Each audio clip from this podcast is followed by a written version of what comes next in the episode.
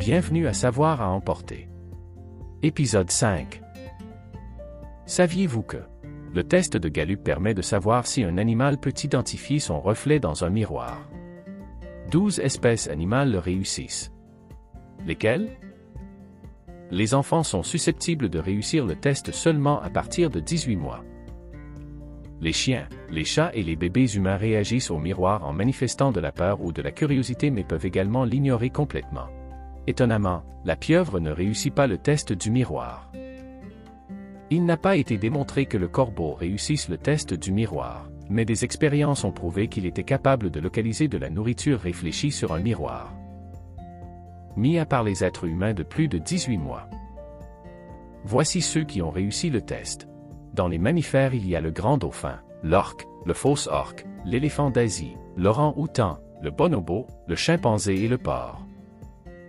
Dans les oiseaux, il y a le perroquet gris du Gabon et la pie bavarde. Dans les poissons, il y a l'arbre nettoyeur commun et la raie manta. Merci pour votre écoute. N'oubliez pas d'aimer et de vous abonner.